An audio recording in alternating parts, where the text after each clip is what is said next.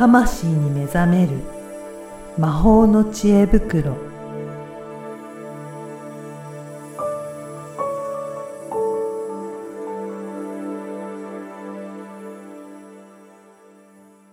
こんにちは、小ラボの岡田です。こんにちは、リアルスピリチュアリスト橋本由美です。由美さん、今回もよろしくお願いします。よろしくお願いします。しちがつに入りましたね。入りましたね。もう、はい、あとふつかで、うん、七夕じゃないですか。そうですね。七夕は何かされるんですか？いや、何もしないですけどね、はい、なんかでも毎回曇るか雨かが多いから、うん、そうなんですよね。なぜか、うん、なぜかね、はい、きっとあの織姫さんと彦星さんの、はい、こう出会いをみんなからこっそり、うん、隠れて出会いたいんでしょうね、二人はね、はい、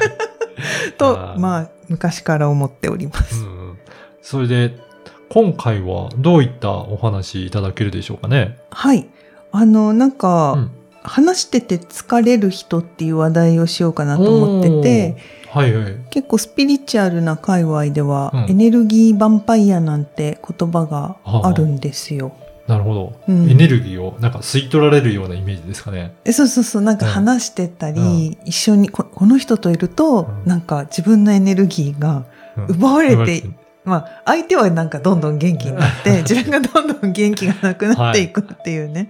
そういうことなんですけど。なるほど、うん、いや確かに話していてて全然もう疲れないというかどんどん楽しくなるような人もいればちょっと疲れるなっていう時もあると思うんですけど、うんうん、これ由美さん的に何かあるんですか？こういう感じかなっていうのは。そう、それをちょっとこう考えていて、うんうんうん、まあのなんだろう、いくつか思ったんですけど、はい、相手の聞きん話し手側が、うん、えー、人の話を相手の話を聞けないとか、あ、自分のことばっかりですかね。相手の、そうそうそう、あいなんかその相手の話に共感ができないっていう部分、はい、いちは共感できない、心が傾けられない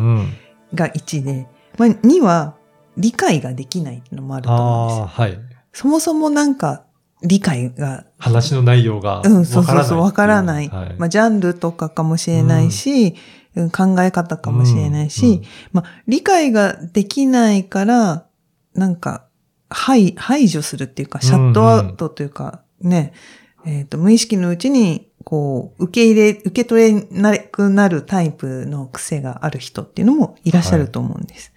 はい、で、あとは、理解しようとすらしない人。あ、あ、そこがもうシャットアウト。シャットアウトして。うんうん、全然意味わかんないから、うん、話。バサッとなんか切っちゃうみたいな感じ、ね。そう、バサッと切っちゃうとか、もうなんか顔も見ないで向こうも見ちゃうとか、はい、それ個性だと思うんですけど、まあ、そういう時ってやっぱりなんか、あの、なんだろう、まあ疲れるだろうなと思うし、うんうん、まああとは今岡田さんが言ってくれたような、こう自分の話ばっかりを途切れなく、うん、してくる方とか、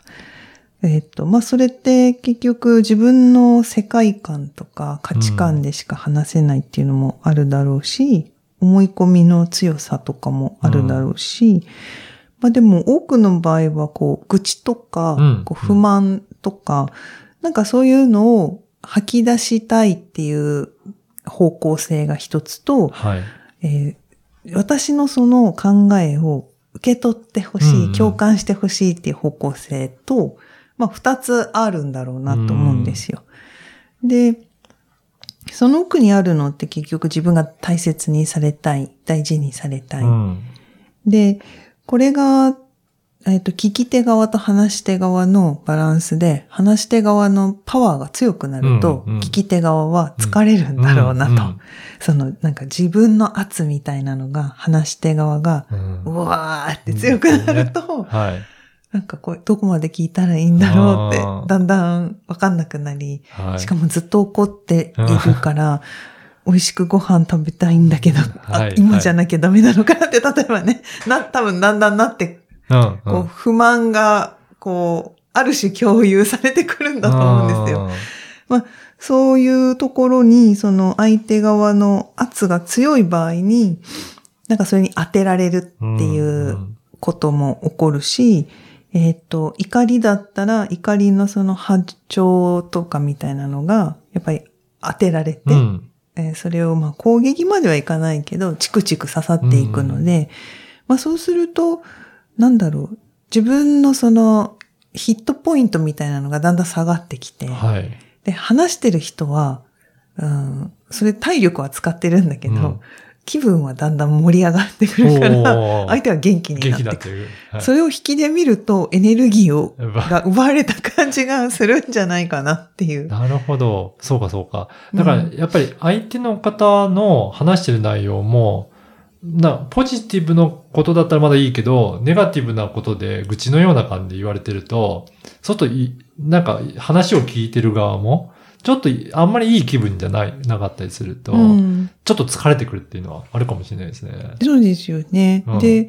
えっと、やっぱりそれってあの、うん、同じ、まあ、水の中にいるような状態になるので、うん、空間の中で、うん。やっぱ振動とか波動、周波数を受け取っていくんですよね、はい、体で。うんうん、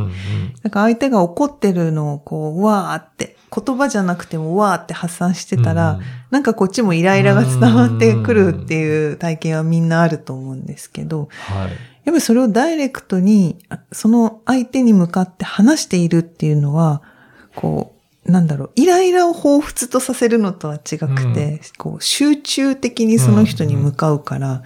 私怒られてるわけじゃないのに、はい、すっごい文句を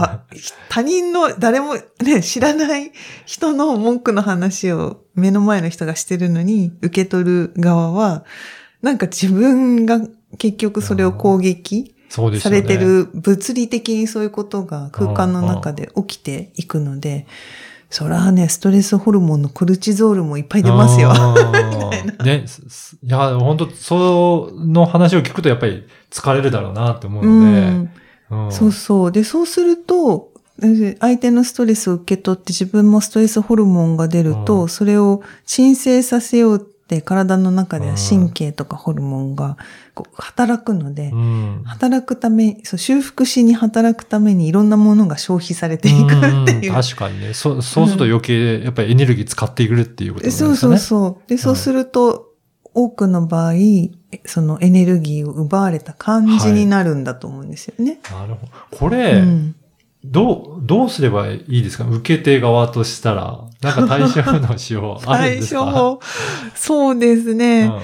うん、一番の対処法はその場を去るなんですけど、ねはいはい、あと話題を変えるとかですけど、うんうん、あの、相手のその怒りの、まあ、これはちょっとセラピーとかカウンセリング的になるんですけど、うん、こう、断ち切るようにするんじゃなくって、うんうん、相手のその発散を収めていく手法としては、やっぱ共感してあげる、うん、あの嘘でもいい形でいいので、うん、ああそれは大変だったね、うんうん、それはムカつくよね、うんうん、その気持ちを代弁してあげると、そうなんだよ、うん、変でしょあの人、うん、いやそれは大変変だ変だなって同意したくなかったら、はいはい、いやそういう時は大変だよねっていう感じでねそうそうそうある程度は受け止めてあげるっていう感じですね。そうそうそうやっぱなんか例えばさんにんで、うん一人いない人の話で、なんか悪口みたいになった時に、こう自分は別にそのね、いない人の悪口言いたくないから共感、全部はできないなっていう時もあると思うんですよ。うんうん、そういう時は、そうか、何々さんそういう風に感じてるんだねって、うんうん、それは大変だったねって、いう風に、はいはいうん、話して、まあ、そ, そういう時にアドバイスで、でもあの人は違う風だったかもよっていうのは、はい、こうだいぶ収まってから言わないと、はい、早い段階で言うと、火に油になる、はいはい、っていうことがあるので。そうか。うん、そこ、うんうん、その話題の振り方とかもやっぱりその人の関係性だったりとか、今どういう状態なのかっていうところも、やっぱり関係しながらやんないと余計疲れるような。そうそうそう、ま、余計疲れて、で、対応に困困っちゃうみたいで、はい、なんかもうあの人の悪い人じゃないけど会いたくないなとかなんかね、まあ、それがいい悪いじゃなくって結局